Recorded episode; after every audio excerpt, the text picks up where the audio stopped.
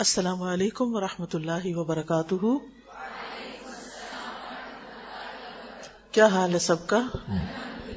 الحمد للہ دل سے کہیں الحمد للہ ساری نعمتوں کو یاد کر کے کہیں الحمد للہ اللہ کا بہت شکر ہے کہ اس نے ہمیں ابھی تک زندہ رکھا ہوا ہے اور ہم اہل القبور میں سے نہیں ہیں۔ اللہ کا شکر ہے جس نے ہمیں بولنے کی طاقت دی ہے۔ اللہ کا شکر ہے جس نے ہمیں سننے کی صلاحیت دی ہے۔ اللہ کا شکر ہے جس نے ہمیں دیکھنے کی صلاحیت دی ہے۔ اللہ کا شکر ہے جس نے ہمیں یہاں تک پہنچنے کی صلاحیت دی ہے۔ یہ سب کا سب صرف اور صرف اسی کی رحمت، اسی کے احسان اور اسی کے انعام کے تحت ہے۔ اس کے اذن کے بغیر اس کی توفیق کے بغیر ہم کوئی بھی کام نہیں کر سکتے۔ اگر میں آج یہاں آپ کے پاس آئی ہوں، تو یہ بھی صرف اور صرف اللہ سبحان تعالی کی دی ہوئی توفیق کے ساتھ ہے۔ اللہ سبحان تعالیٰ سے دعا ہے کہ وہ ہمارے اس وقت میں برکت ڈالے۔ ہمیں ایسی چیزیں سکھا دے کہ جس سے ہماری زندگیاں بدل جائیں، جس سے ہمارا انجام بہتر ہو جائے، جس سے ہمارا رب راضی ہو جائے۔ اور جس سے ہم قیامت کے دن کی رسوائی سے بچ سکیں۔ اللہ سبحان و تعالی ہماری تمام کوششوں کو قبول فرما دے۔ نحمد ونسلی علی رسول کریم اما بعد، فاعوذ باللہ من الشیطان الرجیم۔ بسم اللہ الرحمن الرحیم۔ رب اشرح لی صدری ویسر لی امری۔ واحلل عقدة من لسانی يفقه قولی الحمد لله الولي الحميد. أسبغ علينا نعمه ظاهرة وباطنة. وهدانا لدينه وما كنا لنهتدي لولا أن هدانا الله. نحمده على نعمه العظيمة وآلائه الجسيمة. تمام تعریفیں اللہ کے لیے ہیں۔ جو ہمارا مددگار ہے اور بے حد تعریف والا ہے۔ اس نے ہمیں اپنی ظاہری اور باطنی نعمتوں سے نوازا ہے اور اپنے دین کی طرف ہماری رہنمائی کی ہے۔ ہم ہرگز ہدایت یافتہ نہ ہوتے اگر اللہ ہمیں ہدایت نہ دیتا۔ ہم اللہ کی عظیم نعمتوں اور اس کے بڑے بڑے احسانات پر اس کی حمد بیان کرتے ہیں، اسی کی تعریف کرتے ہیں، اس کا شکر بجا لاتے ہیں۔ اللہ تعالی سے دعا ہے کہ وہ ہمیں صحیح معنوں میں اپنے دین کو سمجھنے کی توفیق دے، جس سے وہ راضی ہو جائے، جسے وہ قبول کر لے۔ کیونکہ اصل بات یہ ہے کہ کوشش وہی فائدہ مند ہے، کوشش وہی بہترین ہے جو اللہ سبحان و تعالی کے ہاں قبول ہو۔ ورنہ باقی تو تمام کوششیں ضائع ہونے والی ہیں، رائے گاہ ہونے والی ہیں۔ اللہ سبحان تعالی نے ہم پر بڑے بڑے احسانات کیے اور ہم اس کے شکر کے طور پر آج یہاں پر موجود ہیں، کیونکہ اس کا شکر اس کی اطاعت کے ساتھ ہی ہو سکتا ہے، اس سے راضی ہو کر ہی ہو سکتا ہے۔ اللہ سبحان و تعالی کی نعمتوں اور احسانات میں سب سے بڑی نعمت ہماری یہ زندگی ہے۔ ہمارا یہ جسم ہے اور ہمارے جسم میں جو بڑے بڑے اعضاء ہیں، ان سب کا سردار ہمارا دل ہے۔ دل کو ہماری زندگی میں بہت بڑی اہمیت حاصل ہے۔ اللہ سبحان تعالیٰ نے ہمیں پیدا کیا اور بہترین ساخت پر پیدا کیا۔ اور ہمیں دل جیسی نعمت دی کہ جو صرف خون ہی پمپ نہیں کرتا، جس پر ہماری زندگی ہی کا صرف انحصار نہیں، بلکہ اسی پر اس کی اصلاح پر ہمارے سارے جسم اور ہماری ساری زندگی کی اصلاح کا انحصار ہے۔ دل درست ہے تو سب کچھ درست ہے۔ دل کا بگاڑ ہے تو ہر چیز میں بگاڑ ہے۔ کیونکہ دل ہی سے زندگی کی ابتدا ہوتی ہے اور دل کی موت سے ہی انسان مر جاتا ہے۔ چاہے جسمانی طور پر اور چاہے روحانی طور پر۔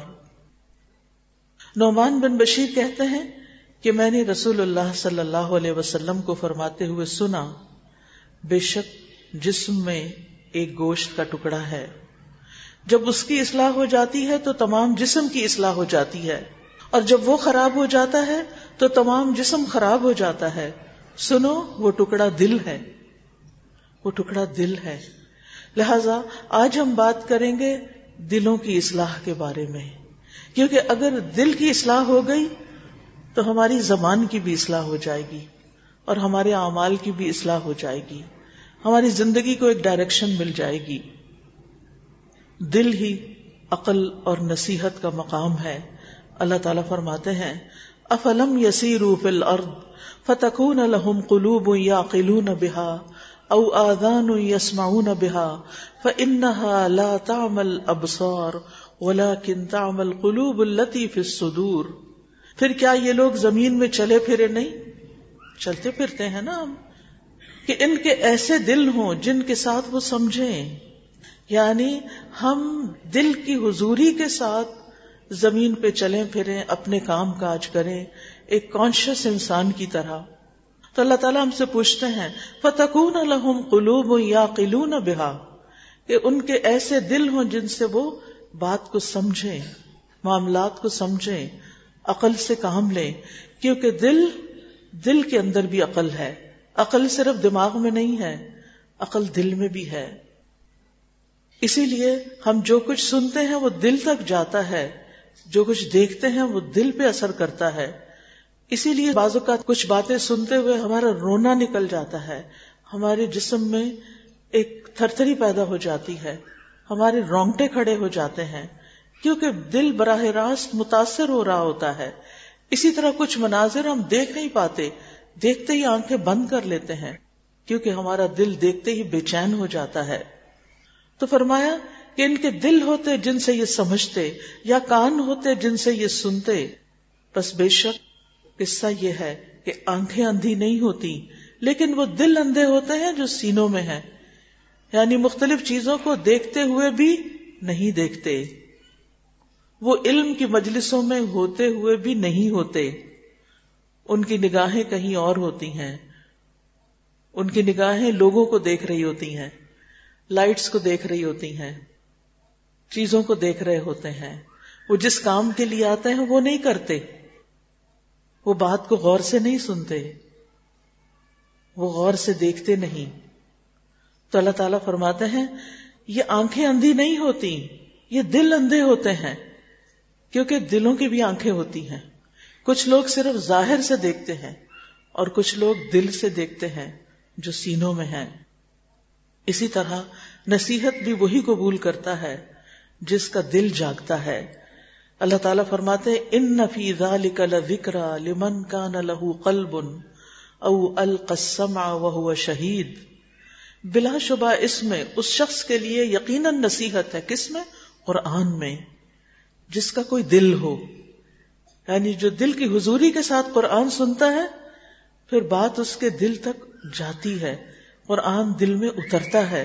اور جس کے دل میں قرآن اتر آتا ہے، پھر اس کے عمل یقیناً بدلتے ہیں۔ آج اگر ہمارے اعمال میں کوئی تبدیلی نہیں آ رہی، کہ ایک طرف ہم قرآن کی کلاسز بھی اٹینڈ کرتے ہیں دوسری طرف غیبت اور چگلی بھی کرتے ہیں۔ ایک طرف ہم قرآن پڑھتے اور پڑھاتے ہیں اور دوسری طرف ہم دوسروں کو تان و تشنی بھی کرتے ہیں۔ ایک طرف ہم قرآن سنتے ہیں اور حامل قرآن کہلاتے ہیں اور قرآن کے درس دیتے ہیں اور دوسری طرف ہمارے لباس میں وہ حیا نہیں ہوتی جو حیا مطلوب ہے، جو اللہ تعالیٰ ایک مسلمان عورت سے دیکھنا چاہتا ہے۔ ہم قرآن پڑھتے اور پڑھاتے ہیں اور سود کھانا نہیں چھوڑتے۔ ہم قرآن پڑھتے اور پڑھاتے ہیں اور ہم حرام کام کرنا نہیں چھوڑتے۔ ہماری نگاہیں حرام سے نہیں بچتی۔ ہمارے کان میوزک سننے سے نہیں رکتے۔ یہ کیسا قرآن پڑھ رہے ہیں؟ جو دل میں ہی نہیں اترتا۔ صرف کانوں سے ٹکرا کے واپس چلا جاتا ہے۔ یا ہم بڑے بڑے نوٹس بنا لیتے ہیں، لیکن ہمارے عمل میں کوئی تبدیلی نہیں آتی۔ لہذا ہماری پوری توجہ عمل کی تبدیلی پہ ہونی چاہیے۔ اس لیے جس دل میں قرآن اتر جاتا ہے، پھر اس کے اندر خشیت آ جاتی ہے، اللہ کا خوف آ جاتا ہے۔ اور جس دل میں اللہ کا خوف آ جاتا ہے، پھر اس کی زبان بند ہو جاتی ہے۔ پھر وہ بہت سوچ سمجھ کے بولتا ہے، بہت غور کرتا ہے، توجہ سے سنتا ہے۔ او القسم وہ شہید، کہ وہ کان لگاتا ہے کہ دل بھی حاضر ہوتا ہے۔ حضرت علی رضی اللہ عنہ نے ایک بات کہی، وہ کہتے تھے، عقل دل میں ہوتی ہے۔ انہوں نے کوئی سائنس نہیں پڑھی تھی، کوئی بایولوجی نہیں پڑھی تھی اناٹمی نہیں پڑھی تھی، کوئی لیٹسٹ ریسرچ نہیں پڑھی تھی، لیکن وہ قرآن کو جاننے اور سمجھنے والے تھے۔ لہذا قرآن کی روح سے وہ کہتے تھے، عقل دل میں ہوتی ہے۔ جس کا دل جاگتا ہے، وہ بات سمجھ جاتا ہے۔ اس کو تو اشارہ ہی کافی ہو جاتا ہے۔ اسی لیے اللہ سبحان تعالیٰ آرابیوں کے بارے میں فرماتے ہیں کہ جنہوں نے کہا کہ ہم ایمان لے آئے۔ قالت العراب آمنا، قل لم تؤمنوا ولكن قولوا اسلمنا۔ تم کہو، بس ہم نے اسلام قبول کر لیا، اطاعت قبول کر لی۔ ولما يدخل الايمان في قلوبكم جبکہ ایمان تمہارے دلوں میں داخل ہی نہیں ہوا۔ یہ قرآن نے ان کے بارے میں گواہی دی کہ وہ صرف زبان کے مسلمان ہیں، صرف ظاہر کے مسلمان ہیں، ایمان دلوں میں نہیں اترا۔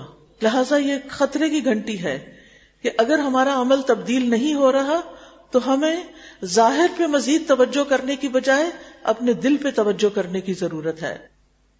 اور ایمان ایسی چیز نہیں کہ جو ایک جگہ بس ٹھک کے رہ جائے۔ ایمان بڑھتا بھی ہے، ایمان گھٹتا بھی ہے۔ رسول اللہ صلی اللہ علیہ وسلم نے فرمایا، یقیناً ایمان تمہارے پیٹوں میں اس طرح پرانا ہو جاتا ہے، جس طرح کپڑا پرانا ہو جاتا ہے۔ یعنی اگر ایمان بڑھانے پر توجہ نہیں کرتے تم، تو دل میں ایمان پرانا ہو جائے گا۔ اور پھر اس کی تجدید کی، اس کو نیا کرنے کی ضرورت ہے۔ اور وہ نیا کیسے ہوتا ہے؟ فرمایا فس اللہ جد المان فی قلوبکم اللہ سے سوال کیا کرو کہ اللہ تمہارے دلوں میں ایمان کی تجدید کرتا رہے۔ تمہارے دل میں ایمان کو تازہ کر دے، تمہارے دل میں ایمان کو جگا دے۔ لہذا ہم سب کو اللہ سبحان تعالی سے دعا کرنی چاہیے کہ وہ ہمارے دلوں میں ایمان بھر دے، ہمارے دلوں میں یقین پیدا کر دے۔ آپ جانتے ہیں کہ یہ قرآن بھی نبی صلی اللہ علیہ وسلم کے دل پر نازل ہوا تھا۔ دماغ میں نہیں آیا تھا۔ دل پر، جیسے کہ سورت اشعرا میں آتا ہے۔ وَإِنَّهُ لَتَنزِيلُ رَبِّ الْعَالَمِينَ۔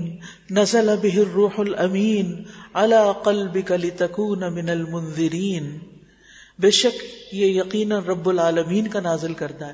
یہ قرآن کو معمولی چیز نہیں۔ اس کائنات کے بادشاہ اس کے مالک، اس کے خالق کی طرف سے آیا ہے۔ جسے روح الامین فرشتوں کے سردار جبریل علیہ السلام لے کر آپ کے دل پہ نازل ہوئے ہیں، تاکہ آپ ڈرانے والوں میں سے ہو جائیں، خبردار کرنے والوں میں سے ہو جائیں۔ تو ایمان کی درستگی کا انحصار بھی دل پر ہے۔ کیونکہ حدیث میں آتا ہے، کسی انسان کا ایمان درست نہیں ہو سکتا، یہاں تک کہ اس کا دل درست ہو۔ اور اس کا دل درست نہیں ہوتا، یہاں تک کہ اس کی زبان درست ہو جائے۔ یعنی اگر آپ اپنی زبان کی حفاظت نہیں کریں گے، تو بے شک قرآن پڑھتے رہیں، سنتے رہیں۔ اگر زبان کا استعمال صحیح نہیں ہوا، تو دل ٹھیک نہیں ہو سکتا۔ لہذا ہم میں سے ہر ایک کو اپنی گفتگو پہ چیک رکھنا چاہیے۔ اپنی زبان سے نکلنے والے الفاظ پر غور کرنا چاہیے۔ اور بولنے سے پہلے سوچنا چاہیے کہ یہ بولنا بھی چاہیے یا نہیں۔ پھر یاد رکھیے تقوا بھی دل میں ہوتا ہے۔ نبی صلی اللہ علیہ وسلم نے ایک موقع پر اپنے دل کی طرف اشارہ کر کے فرمایا تھا تین بار اتقوا ہا ہونا اتقوا ہا ہونا اتقوا ہا ہونا اللہ کا ڈر، اللہ کی محبت، یہ بھی دل میں ہوتی ہے۔ اور پھر اللہ سبحان و تعالی نے نفاق کا مقام بھی دل کو بنایا ہے۔ منافقت بھی دل میں ہوتی ہے۔ قرآن مجید میں آتا فَآقَبَهُمْ نِفَاقًا فِي قُلُوبِهِمْ إِلَى يَوْمِ يَلْقَوْنَهُ۔ اللہ نے ان کے دلوں میں اس دن تک کے لیے نفاق ڈال دیا ہے، جس دن وہ اس سے ملیں گے یعنی اللہ تعالیٰ سے ملاقات کریں گے۔ قیامت تک ان کے برے اعمال کی وجہ سے۔ اب ان کی اصلاح نہیں ہونے والی۔ اور پھر آپ دیکھیے کہ ہمیں نفاق سے پناہ مانگتے رہنا چاہیے۔ اور اللہ سبحانہ تعالیٰ سے دعا کرتے رہنا چاہیے۔ اللہ ایمان کو تازہ کر دے دل میں اور میرے دل کی ساری منافقت باہر نکال دے۔ یہ دعا مانگنی چاہیے۔ جبیر بن نفیر کہتے ہیں کہ میں ہمس میں ابو دردا کے پاس ان کے گھر پہ گیا۔ وہ اپنی مسجد میں کھڑے نماز پڑھ رہے تھے۔ جب تشہد میں بیٹھے اتحیات میں تو نفاق سے اللہ کی پناہ مانگنے لگے۔ یہ صحابی ہیں، صحابی رسول ہیں صلی اللہ علیہ وسلم۔ اور وہ تکرار کے ساتھ منافقت سے بچنے کی دعا کر رہے ہیں۔ ہم سب تو سمجھتے ہیں نا کہ نہیں، ہم کہاں سے منافق؟ ہمارے اندر کہاں سے نفاق؟ ہمارا تو ایمان ہی بہت اعلیٰ درجے کا ہے۔ ہم اپنے بارے میں بڑی خوش فہمیوں میں مبتلا رہتے ہیں۔ تو بہرحال وہ نفاق سے اللہ تعالیٰ کی پناہ مانگ رہے تھے۔ جب سلام پھیرا تو جبیر کہتے ہیں، میں نے ان سے کہا، اے ابو دردا اللہ آپ کو معاف فرمائے۔ آپ کا نفاق سے کیا تعلق؟ آپ اور نفاق؟ یعنی آپ تو صحابی ہیں، آپ کا ایمان تو اتنا بڑا ہے۔ انہوں نے تین دفعہ کہا، یا اللہ معاف فرما دینا، یا اللہ معاف فرما دینا۔ جو مصیبت سے بے خوف ہوتا ہے، وہ مصیبت سے بچ نہیں سکتا۔ جو مصیبت سے بے خوف ہوتا ہے کہ مجھ پہ مصیبت نہیں آئے گی۔ وہ مصیبت سے بچ نہیں سکتا۔ اللہ کی قسم آدمی ایک ہی گھڑی میں فتنے میں ڈال دیا جاتا ہے اور وہ اپنے دین سے پھر جاتا ہے۔ بعض اوقات کو ایسا لمحہ ہوتا ہے کہ شیطان اتنا شدید اٹیک کرتا ہے کہ انسان اپنے دین سے ہی پھر جاتا ہے۔ اس کا ایمان ہی چلا جاتا ہے یا ایمان کے اندر کمزوری آ جاتی ہے۔ تو یاد رکھیے، ہم سب کو ضرورت ہے دلوں کے نفاق سے بچنے کے لیے اور اپنے دل کو بہترین بنانے کے لیے۔ کیونکہ جس انسان کا دل جتنا اچھا ہوگا، اللہ سبحانہ و تعالیٰ اس سے اتنے ہی خیر کے کام لے گا۔ اس کو اتنی ہی اچھے کاموں کی اپرچونٹیز ملتی چلی جائیں گی۔ عبداللہ بن مسعود فرماتے ہیں کہ اللہ نے اپنے بندوں کے دلوں پہ نظر فرمائی تو قلب محمد کو صلی اللہ علیہ وسلم، بندوں کے دلوں میں سے سب سے بہترین پایا۔ تو اللہ تعالیٰ نے ان کو اپنے لیے منتخب کر لیا۔ انہیں پیغمبری کا شرف عطا کر کے اپنے لوگوں کے لیے مبعوث فرما دیا۔ پھر قلب محمد کے بعد اپنے بندوں کے دلوں پہ نظر فرمائی۔ تو اصحاب محمد صلی اللہ علیہ وسلم کے دلوں کو سب سے بہترین پایا۔ تو اس نے انہیں اپنے نبی کا وزیر بنا دیا، اپنے نبی کے ساتھی بنا دیا۔ نیکی کے کاموں کی اپرچونٹیز دلوں کی بہتری کے ساتھ ملتی ہیں۔ اگر آپ نیکی میں، خیر میں آگے بڑھ رہے ہیں، آپ کی نمازیں اچھی ہو رہی ہیں، آپ کے روزوں کا اہتمام ہو رہا ہے، آپ حج اور عمرے کا شوق رکھتے ہیں، آپ سب کا خیرات کرنے والے ہیں، انسان کو جو نیکی کے مواقع ملتے ہیں، اس کا انحصار بھی آپ کی دل کی حالت پر ہے کہ آپ کیا چاہتے ہیں۔ بعض اوقات ہم زبان سے کہتے رہتے ہیں، ہم یہ چاہتے ہیں، ہمارا بہت دل چاہتا ہے، ہم حج پہ جائیں، ہم عمرے پہ جائیں۔ لیکن یہ صرف زبانی کلامی باتیں ہوتی ہیں۔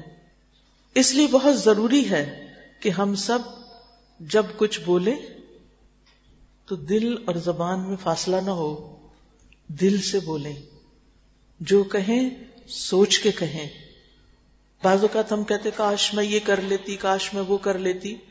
ہم کاش تو کہتے رہتے ہیں لیکن وی ڈونٹ مین اٹ ہم اندر سے نہیں بول رہے ہوتے، ہم حلق کے اوپر سے بول رہے ہوتے ہیں۔ صرف زبان چل رہی ہوتی ہے، دل انکار کر رہا ہوتا ہے، اور دل اور زبان کا فرق ہی تو منافقت ہوتی ہے۔ فی قلوبہم مرض، ان کے دلوں میں بیماری ہے۔ لہذا ہم دل کی بیماری کا علاج کرنے والے ہوں۔ یاد رکھیے، اللہ سبحان و تعالی ہماری شکل و صورت نہیں دیکھتا۔ ہماری یہ زیب و زینت نہیں دیکھتا۔ ہماری یہ رونقیں نہیں دیکھتا۔ ہماری یہ لائٹس نہیں دیکھتا۔ وہ ہمارے دل کو دیکھتا ہے۔ وہ ہمارے مال کو نہیں دیکھتا۔ ان اللہ لا ينظر الى اجسادکم ولا الى صورکم۔ اور ایک جگہ پر آتا ولا الى اموالکم۔ ولكن ينظر الى قلوبکم واعمالکم اللہ تمہاری شکلیں، تمہاری صورتیں تمہارے مال نہیں دیکھتا، وہ تمہارے دل اور تمہارے اعمال دیکھتا ہے۔ جو اللہ سبحان و تعالیٰ دیکھنا چاہتا ہے، ہم اس کی تو پرواہ نہیں کرتے۔ اور جو بندے دیکھتے ہیں یا جو بندوں کو پسند ہے، اس کے لیے ہم اپنی زندگیاں لگائے ہوئے اس کے لیے ہم مال کا اعلی ترین حصہ لگائے ہوئے ہیں۔ مال کمانے میں اور پھر مال کو اپنی زیب و زینت بنانے میں، اپنی شکل صورت سنوارنے میں۔ آپ دیکھیے کہ ہمارے مال کا کتنا بڑا حصہ صرف اس پر جاتا ہے کہ ہماری شکل و صورت کیسی ہے۔ ایک ایک کریم اور ایک ایک میک اپ کی چیز کتنے میں ملتی ہے۔ کیا جتنا ہم ہر مہینے جو میک اپ پہ خرچ کرتے ہیں، اتنا ہم صدقہ خیرات بھی کرتے اور پھر آپ دیکھیے کہ جتنا ہم اپنے لباس پہ خرچ کرتے ہیں اور شادی کے موقع پہ خرچ کرتے ہیں، ہم اپنی شادیوں کو دیکھیں۔ ایک ایک ہال کی بکنگ میں، زیورات کی خریداری میں، لباس کی تیاری میں میک اپ کروانے میں جتنا پیسہ اٹھتا ہے، کیا کبھی ہم نے اتنا دین کے لیے بھی خرچ کیا؟ کیا اس موقع پر ہم نے صرف امیروں کو ہی شادی پر بلایا یا غریبوں کو بھی کچھ کھانا کھلایا؟ اور اگر غریبوں کو کھلاتے ہیں تو کیا کھلاتے ہیں؟ ہماری زندگیوں میں کتنی دو رنگیاں ہیں۔ کیا نبی صلی اللہ علیہ وسلم کی سنت اور صحابہ کی سنت بھی ایسی ہی تھی؟ ان کے معاملات بھی ایسے ہی تھے۔ آج ہمارے کام میں برکت کیوں نہیں؟ کیونکہ ہمارے اندر اخلاص کا وہ درجہ نہیں۔ ہم چیزوں کو صرف ظاہر سے دیکھ کے کر رہے ہوتے ظاہری حالتوں پہ کر رہے ہوتے ہیں۔ ہم اندر کی اصلاح کی فکر نہیں کرتے۔ ہیں اس کی کوشش نہیں کرتے۔ حالانکہ قیامت کے دن کیا ہوگا؟ افلا علم اذا بعثر ما فی القبور وحصل ما فی الصدور۔ کیا وہ نہیں جانتا کہ جو کچھ قبروں میں ہے وہ باہر نکال پھینکا جائے گا اور جو کچھ سینوں میں ہے اسے ظاہر کر دیا جائے گا۔ جو دلوں میں ہے سامنے لے آیا جائے گا۔ اب آپ دیکھیں، ایک طرف امال نامے میں ہماری وہ باتیں جو بڑی خوبصورت ہم نے کی اور دوسری طرف ہمارے دلوں کا گرج بغض، نفرت، حسد اور خرابیاں وہ سامنے لا کے رکھ دی جائیں گی۔ کس قدر شرمندگی کی بات ہوگی کہ ہم کیا کرتے رہے۔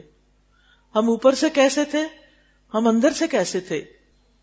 سورت تارک میں آتا ہے، یوم تبل سرائر جس دن چھپی ہوئی باتوں کی جانچ پڑتال کی جائے گی۔ اندر کی باتیں نکال کے پرکھی جائیں گی، یہ کیا تھی یہ کیا کرتے رہے تم؟ ہم سمجھتے ہیں حساب ہمارے صرف ظاہری اعمال کا ہوگا، حساب اندر کا بھی ہوگا، دل کا بھی ہوگا۔ اسی لیے ہم دیکھتے ہیں کہ ابلیس کا جو حملہ ہے، وہ انسان کے دل پر ہوتا ہے۔ ابن قیم کہتے ہیں، جب اللہ کے دشمن ابلیس کو یہ علم ہوا کہ دل پر ہی ہر چیز کا دار و مدار ہے اور اسی پر ہر چیز کا سہارا ہے، تو اس نے وسوسوں کے ساتھ اس پر یعنی دل پر لاؤ لشکر کی چڑھائی کر دی، اس کی طرف مختلف خواہشات کو لے کر آ گیا۔ یعنی ابلیس وسوسوں کے ذریعے اور خیالات کے ذریعے اس نے دل میں خواہشات بھر دی اس کے لیے سرات مستقیم سے روکنے والے اقوال اور اعمال خوبصورت بنائے۔ اسے گمراہی کے ایسے اسباب کے ساتھ مدد دی جو اسے توفیق یعنی ہدایت کے اسباب سے ہی کاٹ کے رکھ دیتے ہیں۔ اس کے لیے ایسے جال پھیلا دیے، اگر وہ ان میں گرفتار ہونے سے بچ بھی جائے، تو ان سے پیدا ہونے والی رکاوٹ اور کجی سے بچ نہیں سکتا۔ یعنی ابلیس اتنی رکاوٹیں راستے میں ڈالتا ہے۔ لہذا ہم سب کو اس اعتبار سے بھی اپنے دل کی حفاظت کرنی ہے کہ ابلیس اس پہ کنٹرول نہ کر پائے، ابلیس کے کارندے اسے اپنے شکنجے میں نہ لے پائے اگر دل مطمئن ہے دل کا جائزہ دل خود ہی لیتا ہے۔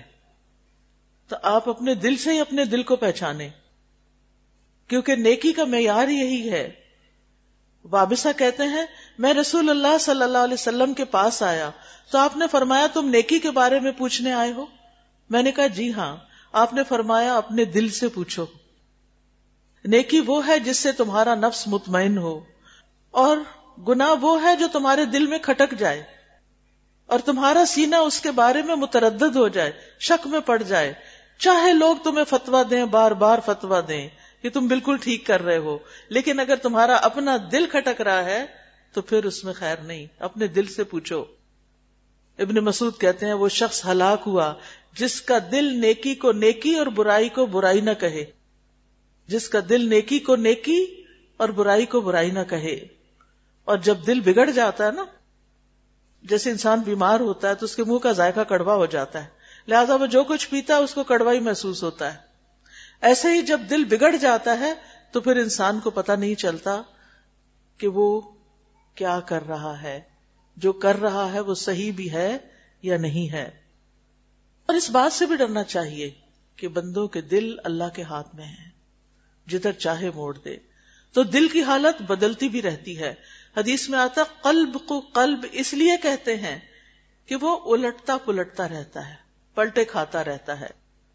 نبی صلی اللہ علیہ وسلم نے فرمایا، دل کی مثال پر کی طرح ہے۔ جیسے پرندے کا پر ہوتا ہے نا، جو کسی درخت کے تنے کے ساتھ لٹکا ہوا ہو یعنی پرندے بیٹھتے ہیں اور بازو کا ان کا پر ٹوٹ کے درخت کے ساتھ چمٹ جاتا اور ہوا اسے الٹ پلٹ کرتی رہے۔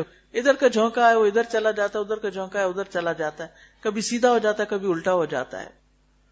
رسول اللہ صلی اللہ علیہ وسلم نے یہ بھی فرمایا کہ آدم کا دل اس ہنڈیا سے بھی زیادہ تیزی سے بدلتا ہے جو خوب کھول رہی ہو۔ یعنی اسی طرح دل کی حالت فوراً فوراً فوراً تبدیل ہوتی رہتی ہے۔ قرآن مجید کا مطالعہ اگر ہم کریں تو اس سے پتا چلتا ہے کہ دلوں کی تین بڑی قسمیں ہیں۔ ایک قلب سلیم ایک قلب مریض اور ایک قلب میت۔ قلب سلیم کیا ہے؟ سلامت دل جو شکوک و شبہات اور شہوات سے پاک ہو۔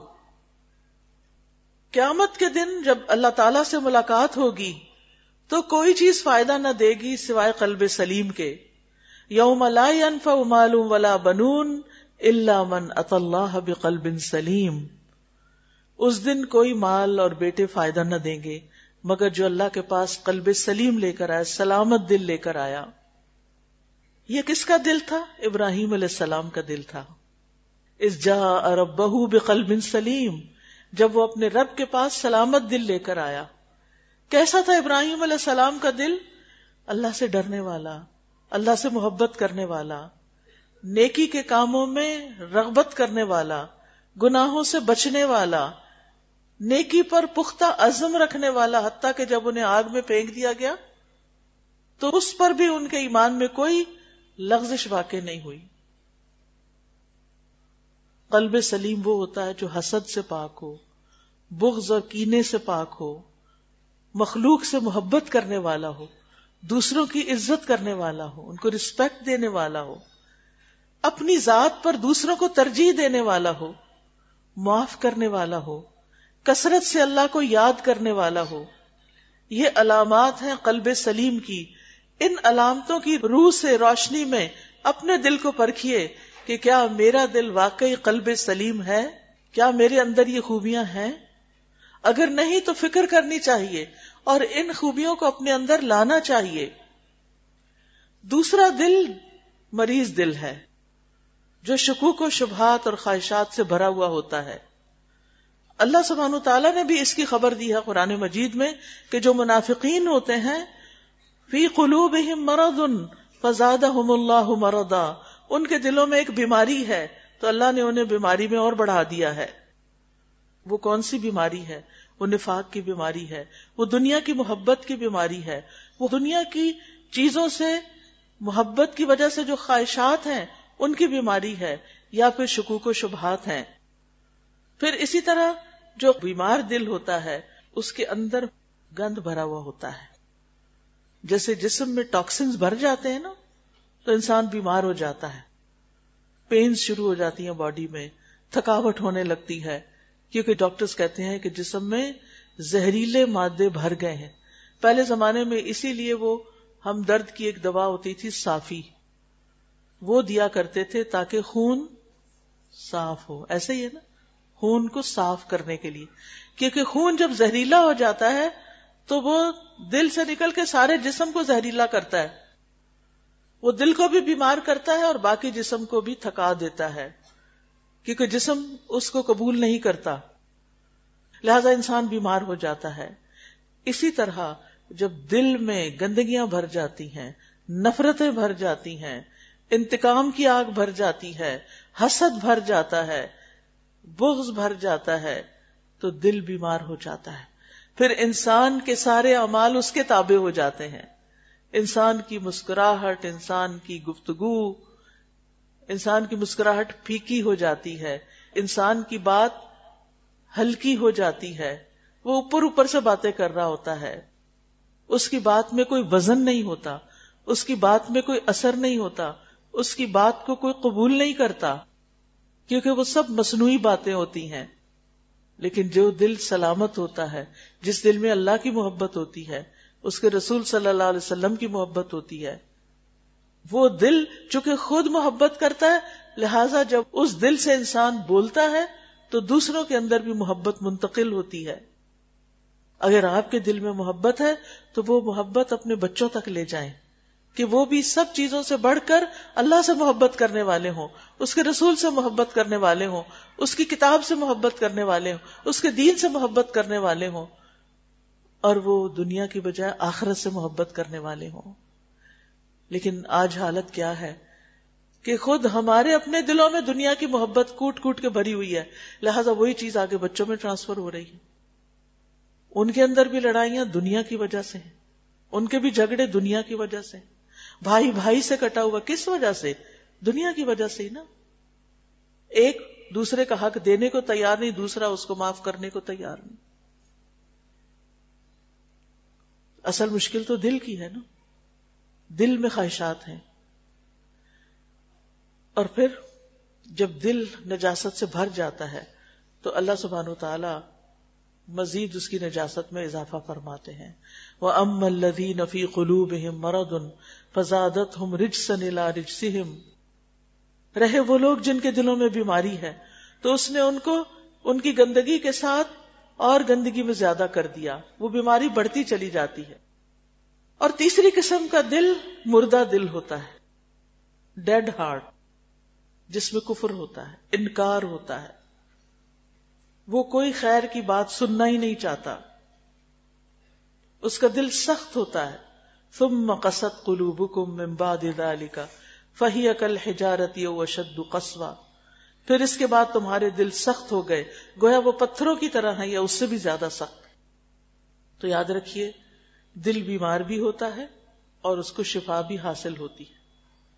یہ سخت بھی ہو جاتا ہے، بگڑ بھی جاتا ہے، اس کی موت بھی واقع ہو جاتی۔ کبھی ایک حالت سے دوسری حالت میں منتقل بھی ہو جاتا ہے۔ اور دل کی بیماریاں انسان کو دکھ دیتی جیسے جسم کی بیماریاں انسان کو تکلیف دیتی ہیں، ایسے ہی دل کی بیماریاں انسان کو پریشان رکھتی ہیں۔ جیسے غصہ ہے، غم ہے، نفرت ہے۔ اور کچھ بیماریاں ایسی جو انسان کو فتنے میں ڈال دیتی ہیں۔ اور انسان سیدھے رستے سے ہٹ کے، بگاڑ کے رستے پہ چلنے لگتا ہے۔ یاد رکھیے، دل کا مرض جسمانی مرض سے زیادہ خطرناک ہے۔ جسمانی مرض موت کے بعد ختم ہو جاتے ہیں۔ آپ نے دیکھا ہوگا کہ جب کوئی بیمار ہسپتال میں کافی دن رہے اور اس کے بعد اس کی ڈیتھ ہو جائے، تو ڈیتھ کے بعد اس کی ساری بیماری ختم ہو گئی۔ ایسا ہی ہے نا۔ مرنے والے موت کے بعد کمر میں بیماریاں نہیں لے کے جاتے۔ لیکن بیمار دل موت کے بعد بھی بیمار رہتا ہے، اس کو قبر میں بھی چین نہیں آتا۔ وہ ہمیشہ کے لیے بے چین رہتا ہے۔ لہذا اگر آپ چاہتے ہیں کہ سکون کی موت مرے تو یہ سکون اس دنیا میں ہی حاصل کرنے کی کوشش کریں۔ وہ کام کریں جس سے آپ کے اندر اطمینان بھر جائے۔ جسمانی بیماری سے مرنے والا شخص اگر نیک ہو، تو بلند جنتوں میں پہنچ جاتا ہے۔ اور وہاں اس کو خوشحالی ہی خوشحالی ملتی ہے۔ لیکن دل کا مریض اگر مر جائے تو اس کو جنتوں کی خوشیاں نصیب نہیں ہوتی۔ جسمانی مرض کتنا ہی خطرناک کیوں نہ ہو، اس کا اثر صرف دنیا تک رہتا ہے۔ دل کی بیماری موت کے بعد ہمیشہ کے لیے باقی رہتی ہے۔ اس لیے ضروری ہے کہ ہم دل کا علاج کریں۔ ابن قیم کہتے ہیں، دل کی بیماریوں کی دو بڑی قسمیں ہیں، مرض الشبہات اور مرض الشہوات۔ شبہات شکوک و شبہات۔ شک۔ اب یہ آپ دیکھیے، آج ہماری یوتھ کا حال کیا ہے۔ انہیں اللہ کے بارے میں شک ہے۔ انہیں قرآن کے بارے میں شک ہے۔ انہیں رسول کے بارے میں شک ہے۔ انہیں احادیث کے بارے میں شک ہے۔ ان کی زندگی میں ہر طرح کے شکوک و شبہات ہیں۔ ان کے دل بیمار ہیں۔ ان کے دلوں پہ کام کیجیے۔ اور دوسری طرف مرض الشہوات ہے خواہشات۔ کسی بچے کے پاس بیٹھ کے دیکھ لیں۔ کیا چاہتے ہیں؟ یا کھانے کا شوق ہے۔ کھانا بھی ایک شہوت ہوتا ہے۔ ایک ہوتا ہے ضرورت۔ بھوک لگتی انسان کھا لیتا ہے۔ اور ایک ہوتی ہے نہیں، گھر میں ماں دس کھانے پکا کے رکھے۔ نو نو نو۔ آرڈر کرنا ہے کے ایف سی کھانا ہے۔ میکڈونلڈ کھانا ہے۔ کیوں کھانا ہے؟ کل میں نے ایک بچے سے پوچھا، کیوں کھانا ہے؟ اس کا ٹیسٹ اچھا ہوتا ہے۔ میں نے کہا، بیٹا، ٹیسٹ کے لیے نہیں کھاتے۔ ہمارے جسم کو صرف ٹیسٹ کی ضرورت نہیں ہے۔ ہمارے جسم کو طاقت چاہیے جو جنک فوڈ سے نہیں ملتی۔ لہذا، جتنی چاہیں جنک فوڈ کھا لیں۔ آپ موٹے تو ہو سکتے ہیں، بیمار تو ہو سکتے ہیں، لیکن آپ طاقتور نہیں ہو سکتے۔ آپ کا دل دماغ صحت مند نہیں ہو سکتا۔ اس لیے ان دو چیزوں کا علاج ضروری ہے۔ ایک کس کا؟ خواہشات کا، دوسرے شکوک و شبہات کا۔ اپنے ایمان کو یقین کے ساتھ لیجیے۔ دل میں یقین رکھیے کہ اللہ ہے۔ دل میں یقین رکھیے کہ رسول اللہ صلی اللہ علیہ وسلم آئے تھے۔ آپ کا ایمان ہونا چاہیے کہ یہ کتاب اللہ کی طرف سے آئی ہے۔ آپ کا ایمان ہونا چاہیے کہ ہم نے مرنے کے بعد دوبارہ اٹھنا ہے۔ کیونکہ اگر ہمارا ایمان متزلزل ہے تو ہمارے اعمال کبھی بھی درست نہیں ہو سکتے۔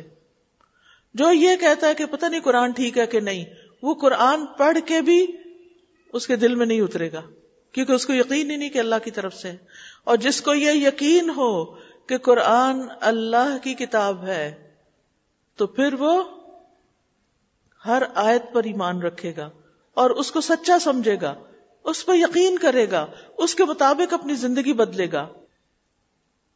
مثال کے طور پر، اگر آپ کو یہ پکا یقین ہو کہ یہ آیت ان اللہ کل شعین قدیر، سچی آیت ہے، اللہ کی طرف سے ہے اور اس کا معنی بھی بالکل درست ہے کہ بے شک اللہ ہر چیز پر قدرت رکھتا ہے۔ اللہ تعالیٰ سب کچھ کر سکتا ہے۔ اگر آپ کو یہ یقین ہو تو پھر آپ کیا کریں گے؟ آپ پریشان نہیں رہیں گے۔ آپ کی دعائیں بہت اچھی ہو جائیں گی۔ کیونکہ آپ کو یقین ہے کہ جو میں مانگ رہی ہوں اللہ تعالیٰ وہ دے سکتا ہے۔ وہ نہ دے تو وہ اس کی کوئی حکمت ہے، اس میں کوئی مسلحت ہے، اس کی کوئی اور وجہ ہے۔ لیکن ایسا نہیں کہ اللہ دے نہیں سکتا، اس لیے نہیں دے رہا۔ ایسے میں انسان کا توکل بڑھتا ہے کہ میں اپنے سارے معاملات اللہ تعالیٰ کی سپرد کرتی ہوں، کیونکہ وہ میرے مشکل حالات کو آسانی میں بدل سکتا ہے۔ سید اللہ باد اسری یسرا اسر کے بعد یسر آئے گا، تنگی کے بعد آسانی آئے گی۔ اللہ سب کچھ کر سکتا ہے۔ لہذا شکوک و شبہات کو دل سے نکالیے۔